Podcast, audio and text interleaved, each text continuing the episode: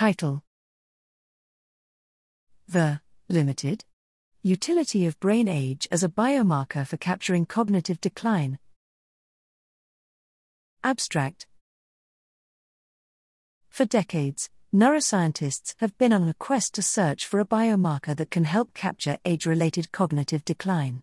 One well known candidate is brain age, or a predicted value based on machine learning models built to predict chronological age from brain MRI data.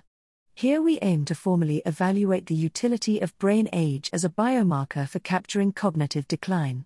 Using 504 aging participants, 36 to 100 years old, from the Human Connectome project in aging, we created 26 age prediction models for brain age based on different combinations of MRI modalities.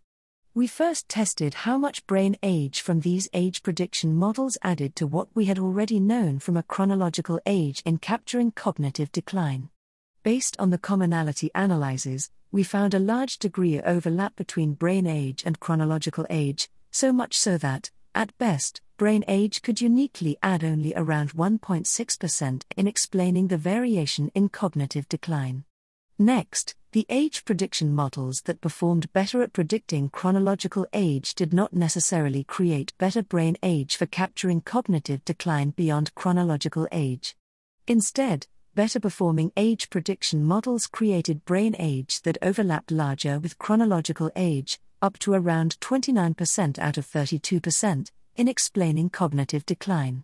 Lastly, unlike brain age, brain cognition, or a predicted value based on machine learning models built to predict cognitive abilities from brain MRI data, provided much higher unique effects.